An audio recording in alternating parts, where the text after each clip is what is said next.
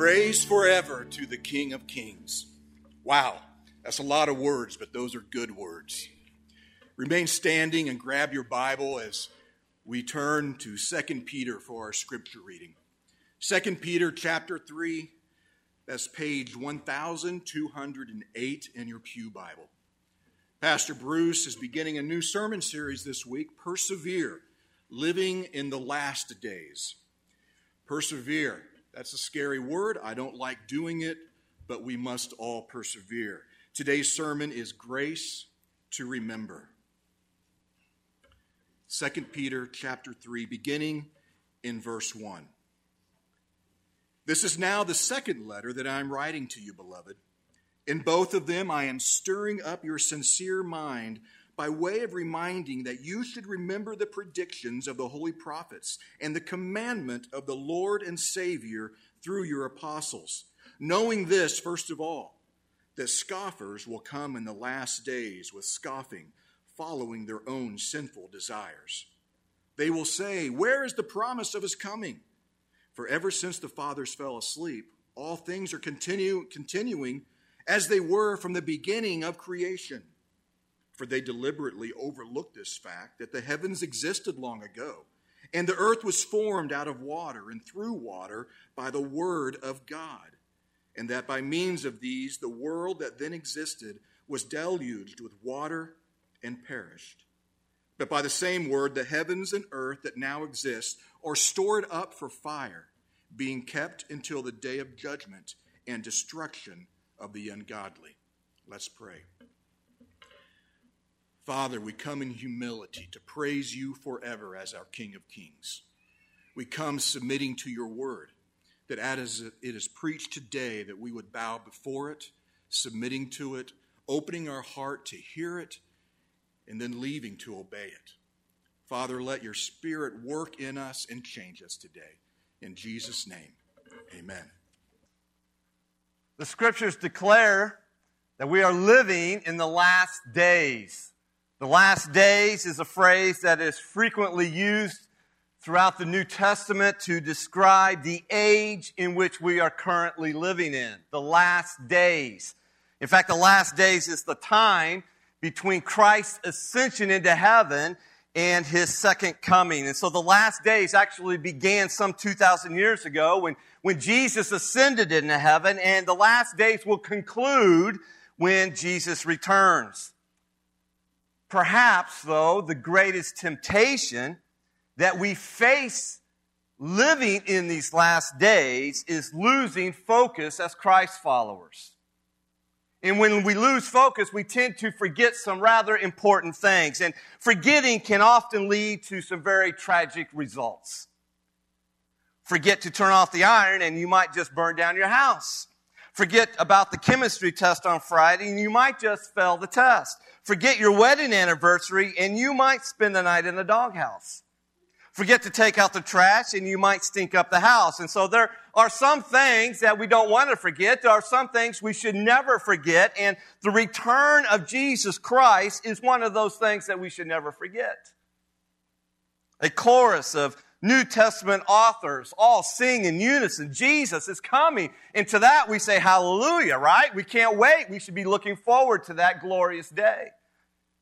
As pastor and author Tim Jennings wrote, this world is stamped with an expiration date. In fact, you can already smell the stench of its decay. And according to the apostle Paul in Romans chapter 8, he tells us that we can actually see the deterioration of the world all around us. We can actually feel the, the groaning within our bodies, all pointing to that day when Jesus returns. But despite these blaring horns of revelation, it is easy to forget that we are living in the last days. It is, it is easy to lose sight of the fact that Jesus is coming and that deliverance and destruction are fast approaching. As believers in Jesus Christ, we, we face countless trials that, that tempt us to quit, to not persevere, to, to stop following Jesus. But Peter, here in this book, and especially here in chapter 3, he, he gives us some hope. He, He wants to assure us that one day Jesus will rescue us from this fallen world. And until that day arrives, he is now pleading with us to persevere in the faith, to persevere in these last days. And that's what Peter means when he writes at the very end of this chapter here, chapter 3, in verses 17 and 18.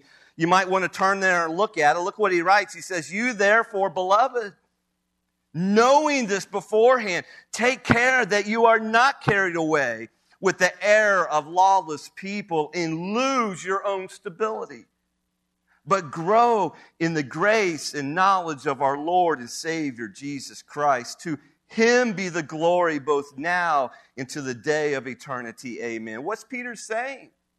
We can summarize it. He's saying simply persevere.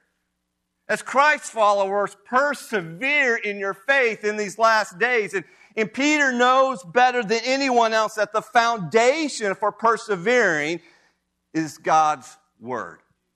In fact, Peter's loving concern for true believers in his day, as well as in our day now, his loving concern for all true believers is that we will remember God's word in these last days. Notice what Peter writes again in verse 1 of chapter 3. Look at it in your Bibles. He says, This is now the second letter that I am writing to you, beloved. In both of them, I am stirring up your sincere mind by way of what? Reminder. Now, it's interesting. Peter calls these believers beloved. Why? Why does he do that? And it's intentional he calls them that. He's reminding them that they are the recipients of God's love in Jesus Christ. They are actually loved by God. But I also think Peter wants them to know how much he himself cares about these believers that he's writing to. He cares for them. In fact, he calls them beloved four different times in this chapter. And so they are not only loved by God, they are also loved by Peter.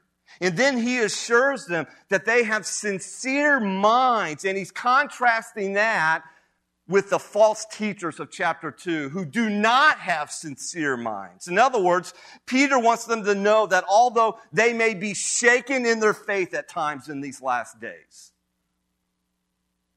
they are still true believers in the faith if they will persevere. They still believe the gospel. They are still clinging to Jesus as their only hope. They are not letting go of that. They are embracing it. They are persevering. And so don't give up in the last days. Persevere. And the question is how? In the answer that Peter gives us to start off with, he says, remember God's word. That's how. We need to remember something here. Peter's goal is to stir this up within us. We, in fact, uh, in our series in re-engaging the church, we saw in the last, uh, in the third message there in Hebrews chapter 10, that we are to stir up others to good works. And it's the same idea. Peter wants to stir up. He wants to provoke within us. He wants to motivate within us to remember God's word as Christ followers. Why? So that we won't give up our faith. So that we won't lose focus in these last days so that we won't be deceived by false teachers, especially when it comes to the return of Jesus Christ. Here is Peter's message to us that he wants us to remember. Look at this in your notes. Notice it. His message is this In spite of mockers who scoff at the promise of Christ's coming, God's word promises that Christ will return. So remember it. Remember God's word. Remember the promises that are in the Word of God. Peter tells us here in chapter 1 that God has given us some precious promises. And one of those precious promises that we have been given is that Jesus is coming again.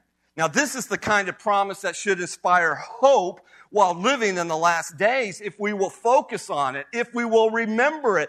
Peter writes in chapter 3 here in verse 13, he says, But according to his promise, we are waiting for new heavens and a new earth in which righteousness dwells. But if the promise of Christ's coming is going to inspire us, if it's going to motivate us, if it's going to fill us with hope, then we have to really believe it's going to happen. The problem going on in Peter's day is these believers were being influenced not by God's word, but by a different voice. And that is the voice of the scoffers, the voice of the false teachers who did not believe that it was going to happen. That is the return of Jesus Christ. And so now their faith is being shaken. And Peter's writing to them to reassure them, to refocus them, to get them to realign their lives on what they should be focused on and living about and persevering. Remember the Word of God. Which brings us to the key question Peter addresses in this letter. Was Jesus wrong to promise that he would return? In other words, do the scoffers have a point when they argue that the long delay of Christ's return invalidates the promise of his return? This is the same question we are still facing today. After 2,000 years, questions about whether Jesus will return, the, the manner of his return, and why he has not returned are even more relevant. Because if Jesus is not going to return, then it would be foolish to wait for his return, would it not? If the promises of Christ's return are false, then we may as well just eat, drink, and be merry like the scoffers Peter is attacking here. So, how then can Peter argue that these scoffers are wrong and that he is right? Because of God's word, that's why. It's reliable and it is powerful. In fact, throughout these first seven verses, Peter's whole emphasis here is on the Word of God. His whole concern is that we would remember the Word of God in the last days, and he gives us two reasons why. And the very first reason is because God's Word is reliable. Remember, God's Word is reliable. The implication here in verses 1 and 2 is that we need to be reminded of something. And the reason is because we tend to be forgetful. And so, therefore, we need to be reminded and we need to remember. And Peter is telling us here we need to remember God's word. Why? Because it's easy for us to become distracted in the last days, especially by our culture. It's also easy for us, for our thinking to become distorted in these last days by those who attack the very reliability of the Word of God. And so Peter tells us in verses 1 and 2 now, this is the second letter that I'm writing to you, beloved. In both of them, I am stirring up your sincere mind by way of reminder that you should do what? Remember. So I'm reminding you now to do what? To remember something. And specifically to remember what is being taught, what is being proclaimed, what's being promised in the Word of God. Notice what he says. Remember the predictions of the holy prophets in the commandment of the Lord and Savior through your apostles. In other words, Peter probably has in mind the predictions of the Old Testament prophets concerning the day of the Lord, perhaps maybe even one of which was with Malachi chapter 4, verses 1 through 2, where that prophet says, For behold, the day is coming burning like an oven, when all the arrogant and all evil doers will be stubble. The day that is coming shall set them ablaze, says the Lord of hosts, so that it will leave them neither root nor branch. But for you who fear my name, the Sun of Righteousness shall rise with healing in its wings. You shall go out like leaping like calves from the stall. Perhaps Peter, when he speaks of the commandment of the Lord, he has a view of the, the very words of Jesus Christ in Matthew 24, 44, where Jesus says, Therefore you also be ready, for the Son of Man is coming at an hour when you do not expect him. Whatever words Peter has in mind here, we can be assured of this word, and that is God's word is reliable. You can bank on it what the Bible teaches about the day of the Lord. It was not invented by the apostles like Peter. The prophets taught it, and so did Jesus Christ. In fact, you go back to chapter 1 of this book, Second Peter, and Peter's already talked about this. He's already proved that the promise of Christ's return, it was not a myth. It was not based on a myth. Now, that begs the question, what is the day of the Lord? Well, it's the day of judgment. That climaxes with the return of Jesus Christ.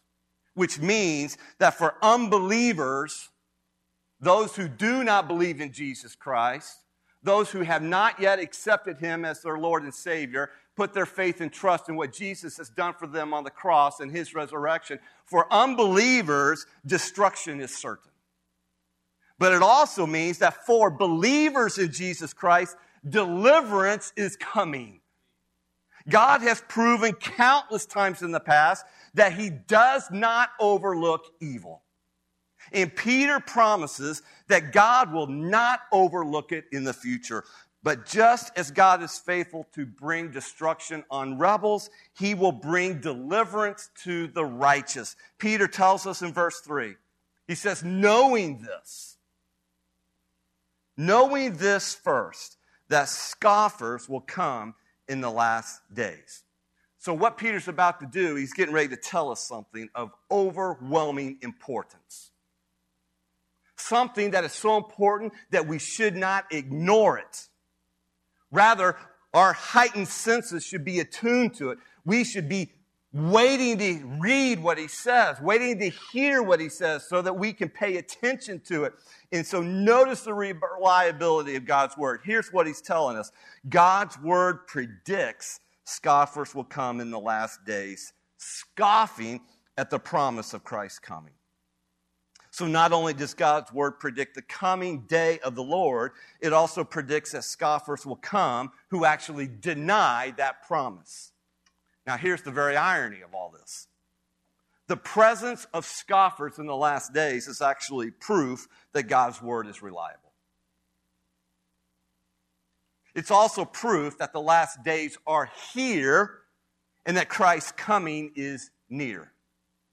Again, what are the last days? The last days refers to that period of time between Christ's first coming and his second coming, which means that the last days is not a date out in the future.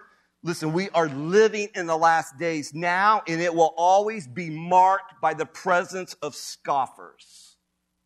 Now, what's a scoffer? Who are these scoffers or mockers? One Bible scholar defines a scoffer as someone who treats lightly that which ought to be taken very seriously. Our world today is filled with scoffers or mockers.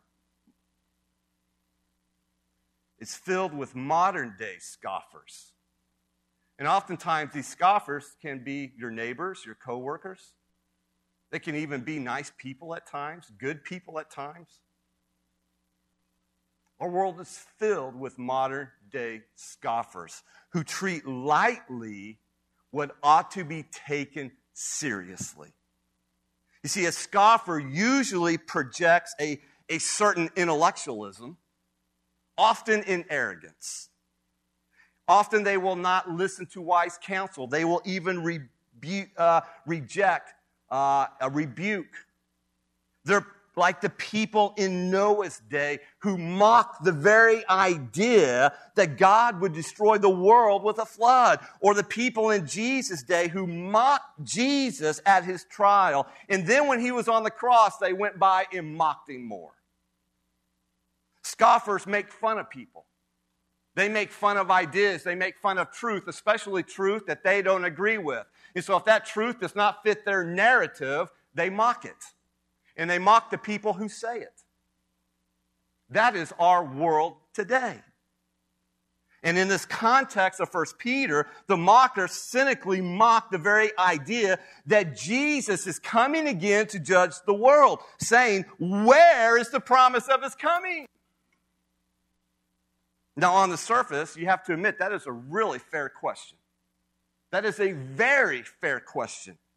But their underlying reason for asking that question actually reveals their sneering skepticism in verse 4. Look what Peter says. For ever since the fathers fell asleep, all things are continuing as they were from the beginning of creation. So, two observations about scoffers. The first observation is this the scoffer's question is rooted in their desire to continue living in their sins without any moral accountability. That's where the question is rooted in. Peter says in verse 3, look at it again. Knowing this, first of all, that scoffers will come in the last days with scoffing, following what? Following Jesus Christ? Following the ways of, of the God's Word? No, following their own sinful desires. And so here's the idea. Here's what he's saying. Their flawed doctrine is leading them to flawed living. Flawed doctrine will lead you to flawed living. In other words, their flawed doctrine is what? They deny the return of Jesus Christ. They don't believe in the return of Jesus Christ. It is a flawed doctrine. They don't believe in a final judgment by Jesus Christ. And that flawed doctrine is now leading them to a flawed living. Peter says they follow what? They're not following the Word of God. Instead, they are following their own sinful desires. And so, if you're following your own sinful desires, listen, the last thing you want to believe is that there is a future judgment. Because if there is no return of Christ, then there is no judgment by Christ. Think of it this way if your lifestyle contradicts God's word, then you're either going to change your lifestyle or you're going to begin to change what God's word says. And these scoffers chose the latter approach. So they scoffed at the very coming, the promise of the coming of Jesus Christ in judgment. The second observation is the scoffer's argument is based on their assumption that God does not intervene in history. Notice their argument in verse 4. They will say, Where is the promise of his coming? For ever since the fathers fell asleep, all things are continuing as they were from the beginning of creation. So, what's their argument? Here it is it's the uniformity of the world. That's their argument. The uniformity of the world, which basically argues this nothing cataclysmic has happened in the past, so there's no reason to believe it will happen in the future. That's the argument they're making. What they are arguing is that our world is a closed system which has no room for a God to break into human history. They convince themselves that God has not intervened in the world's affairs since time began, and therefore they assume that God will not do so in the present or any time in the future. Now, this is a very modern day argument for rejecting the second coming of Jesus Christ. This argument is called and I'm going to use a very big word here uniformitarianism. And uniformitarianism basically says everything stays the same. The laws of nature are constant, they're unchanging. In fact, one author, David Hoke, writes, and I quote what he's writing here Uniformitarianism is a closed system model of the universe which does not have room for divine intervention in the space time continuum. It is the result of the prideful thinking of man without God. It has no room for creation, for supernatural or miraculous occurrences, or for the second coming and judgment, which brings history as we know it to a close. And so, at the very heart of this argument is a fundamental problem with the very idea of God as our creator and our ruler, of which we will give an account of our lives to. So, why would these scoffers in the past, like in Peter's day, and even people today, why would they maintain such a worldview? Well, because if there's no God who intervenes in human affairs, then there's no God that I have to obey with my life. There's no God that I have to answer to. I can be my own God. I can do what I want. I can live the way I want. And when I die, I won't be accountable to anybody which also means there's no God who will return to judge the world. That's why people maintain this view deep down, even though they may not express it that way. So, how does Peter answer this argument by the scoffers? He simply reminds them, and you understand he's not actually talking to the mockers, he's talking to believers like us about these scoffers, and he's, he's answering their argument to believers like us, and he's saying, he's reminding us of what God has done in the past as proof that God can and will do what he says in the future. Which brings us to the second reason to remember God's word. The first reason to remember God's word is what? It's reliable. But God's word is also powerful. So remember that as well. Remember God's word is powerful, number two. And I just love Peter here. He doesn't waste any time in exposing the flawed reasoning of these scoffers. He gets right to it in verses 5 and 6. Look what he says. He calls them out. He says, For they deliberately overlooked this fact that the heavens existed long ago, and the earth was formed out of water and through water by the word of God, and that by means of these, the world that then existed was deluged with water and perished. So here's the flawed reasoning of the scoffers. Notice it in your notes. Scoffers deliberately do what? They deliberately overlook or they ignore the fact that God relates to the world by means how? Of his powerful word. Did you notice what Peter says first about these scoffers? He says they deliberately overlook. Deliberately overlook. And that word deliberately, it stresses the self will of the scoffers. What that means, this is not accidental. This is not like you just accidentally forgot something. You accidentally overlooked what God has done in the past. No, they are deliberately overlooking it. In other words, they are choosing to ignore the truth. They are deliberately, with wide, eyes wide open, denying the truth. And Peter accuses them of intentionally blinding themselves from the activity of God in history. And then he points out two events in history at, to prove his point. Notice this the two events. Scoffers ignore what? They ignore, first of all, the fact that God created the world by his powerful word. That's the first event that they ignore. They overlook it deliberately. Look what Peter says again in verse 5. He says, For they deliberately overlooked this fact that the heavens existed long ago and the earth was formed out of the water and through the water by the word of God.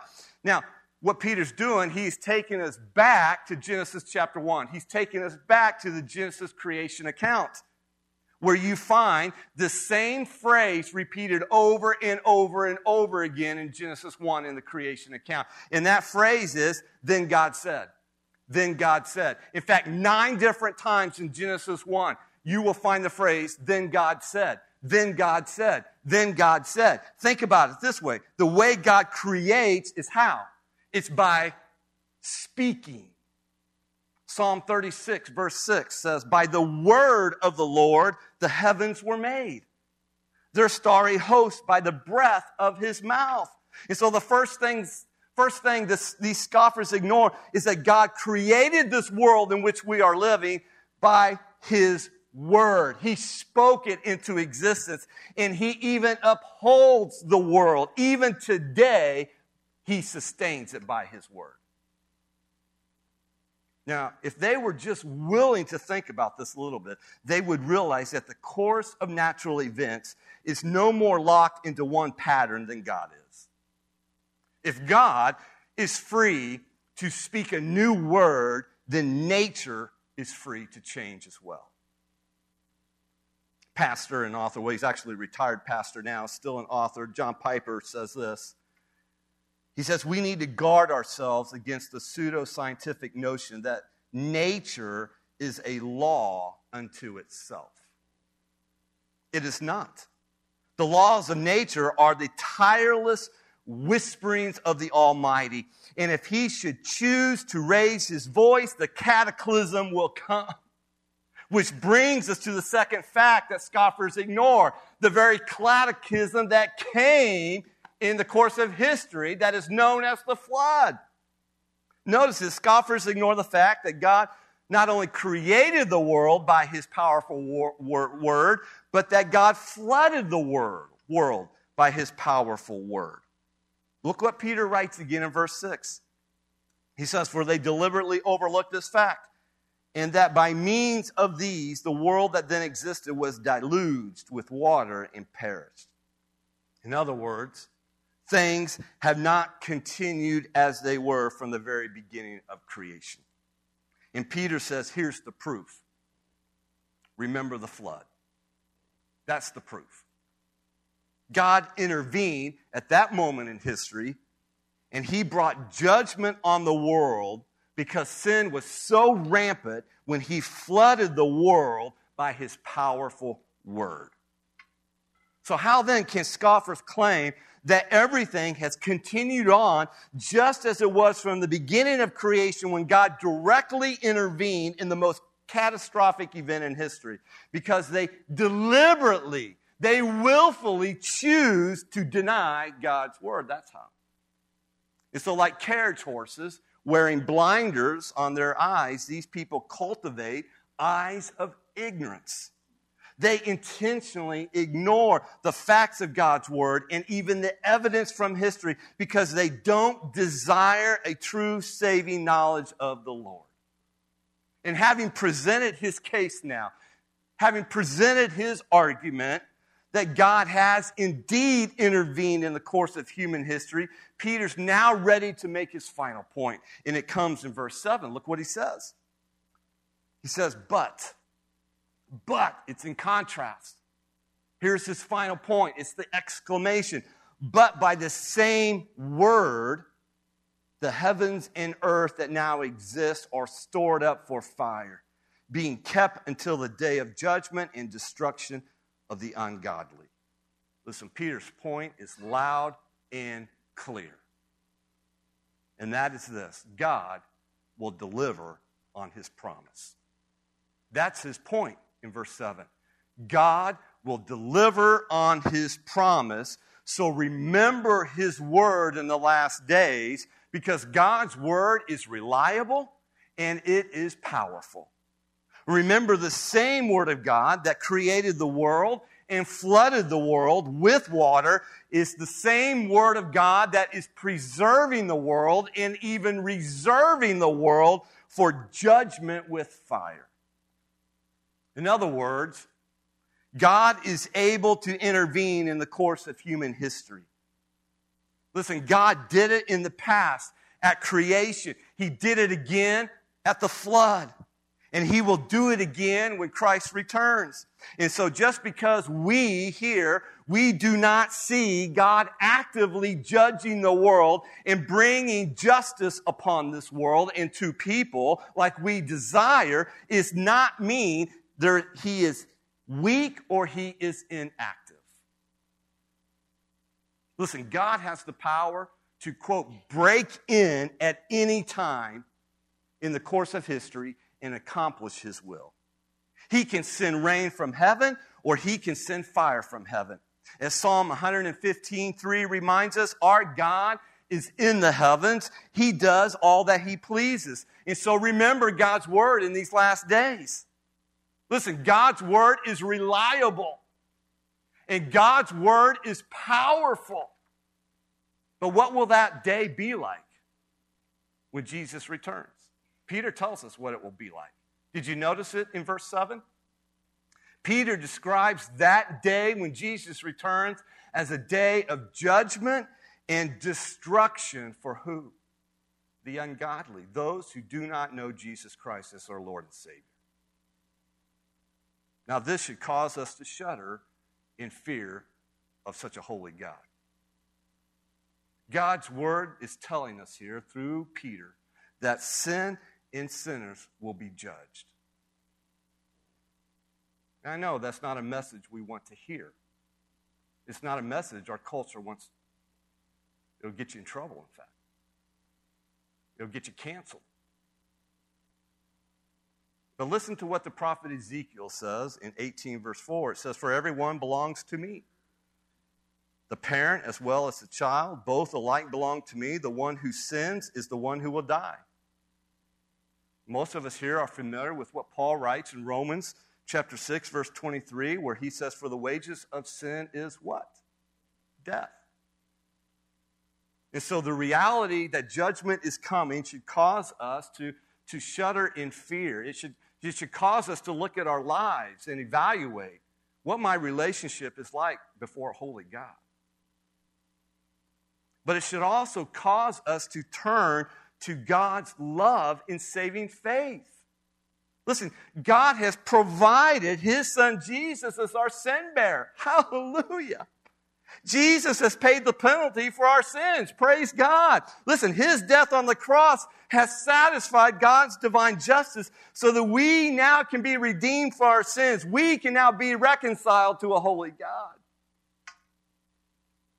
And so, for this reason, the writer of Hebrews asks the question in Hebrews 2, verse 6. He says, How shall we escape?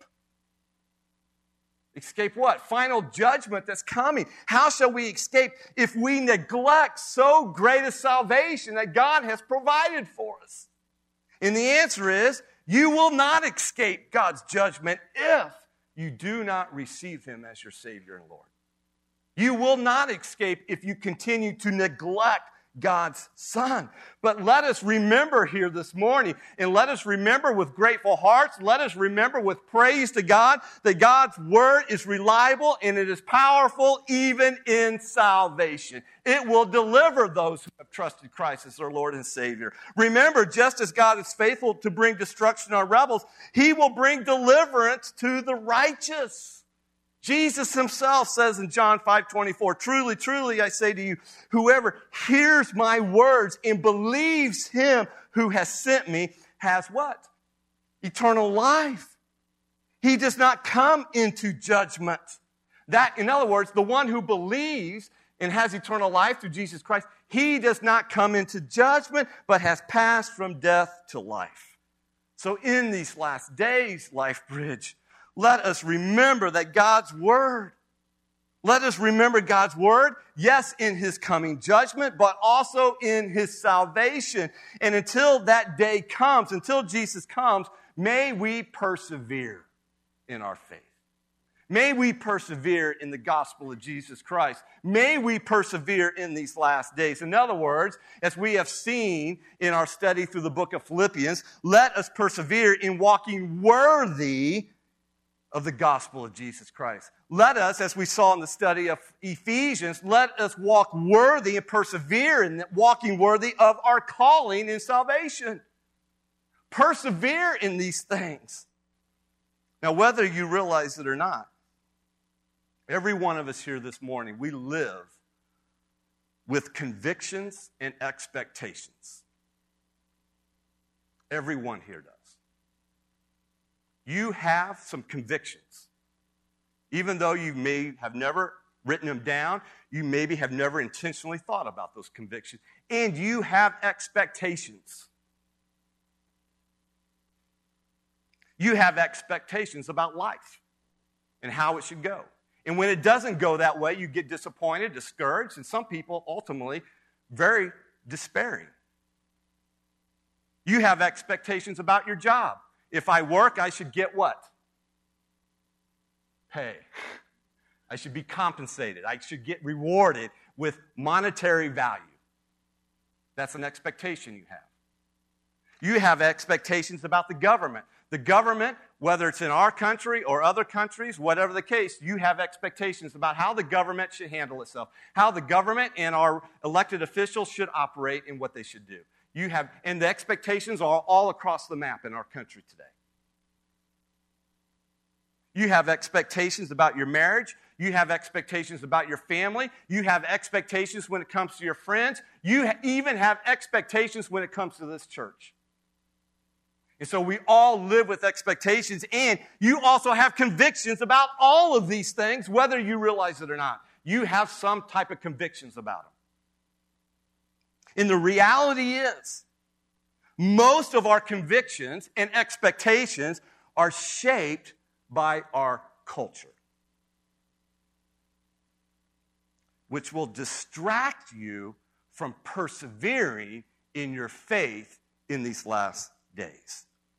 And so, what Peter is doing for us here, here in chapter 3, he is pleading with us, and he is saying, when he writes to us, remember God's word, in that phrase, in that plea to remember God's word, he is also reminding us that as Christ followers, our convictions and our expectations need to be shaped not by the culture in which we live, but rather by the word of God itself.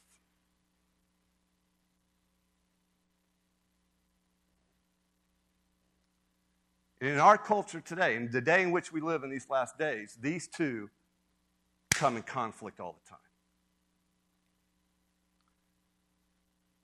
The question is we're out in the world, and so we're going to be we're going to be shaped whether we realize it or not by our culture, the media, friends, where we work. Whatever the narrative is out there, we're being shaped by it. Our convictions and expectations are being shaped by it. And the only way to counter that is to be shaped by the Word of God, which means we have to be under the Word of God in the exhortation, in the worship service, which means we need to be taught the Word of God, which is why we have Discovery Hour coming up next Sunday. It also means why we need to be in the Word of God on our own, reading it, meditating on it, countering what the culture is telling us. When Peter says, remember the Word of God, it's not just remember intellectually. It is to remember in a, such a way that it becomes your lifestyle now. Your conduct, your behavior, your attitude when it comes to all these things that I just mentioned life, marriage, job, finances, family, you name it, government. So when it comes to those things, are your expectations shaped by the culture or by the Word of God? Listen, folks, now more than ever, we need to be shaped by the Word of God. We desperately need to be shaped by God's Word. And so let us live in the context of what Peter's saying here. Let us first of all live with an expectation of what? That Jesus is coming again. He is coming soon. That ought to be our expectation. Why? Because it's based on the Word of God. It is reliable, it is powerful. And then we ought to be shaped with the conviction that God will bring deliverance to the righteous in Jesus Christ. Is that something you believe with all your heart? Do you live by that conviction? If so, then your conduct, your behavior, your attitude, how you relate then ought to be motivated in such a way that you live worthy of the gospel of Jesus Christ. Your priorities in life are going to look way different than your coworkers and your neighbors who are unbelievers. Remember the Word of God. And by remembering the Word of God, we ought to be shaped by the Word of God. Let's pray. Heavenly Father, please forgive us for having expectations that are shaped by the priorities of the world and not by the Word. Father, forgive us for forgetting that your promise is as reliable and powerful as the Word that made the world, that flooded the world, that keeps the world, and will one day judge the world and help us now to flee to Jesus as our only hope of salvation. And Father, give us the grace. Oh, do we need the grace to remember, the grace to persevere, to keep focused in these last days on what's most important. And so, God, help us. In Jesus' name we pray. Amen. Matt Zach and the praise team have come on up and we're going to end the service by praising our Lord and Savior Jesus Christ with one last song. And as we get ready to do that, I want to leave you with this promise from Titus chapter 2. Listen to what it says. For the grace of God has been revealed, bringing salvation to all people and we are instructed to turn from godless living and sinful pleasures.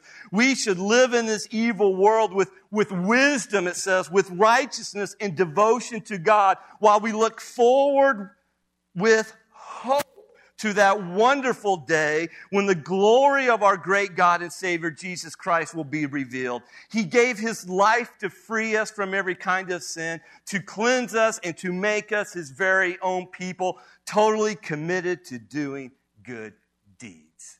May that be you this week and forever going forward. Will you stand and let us sing?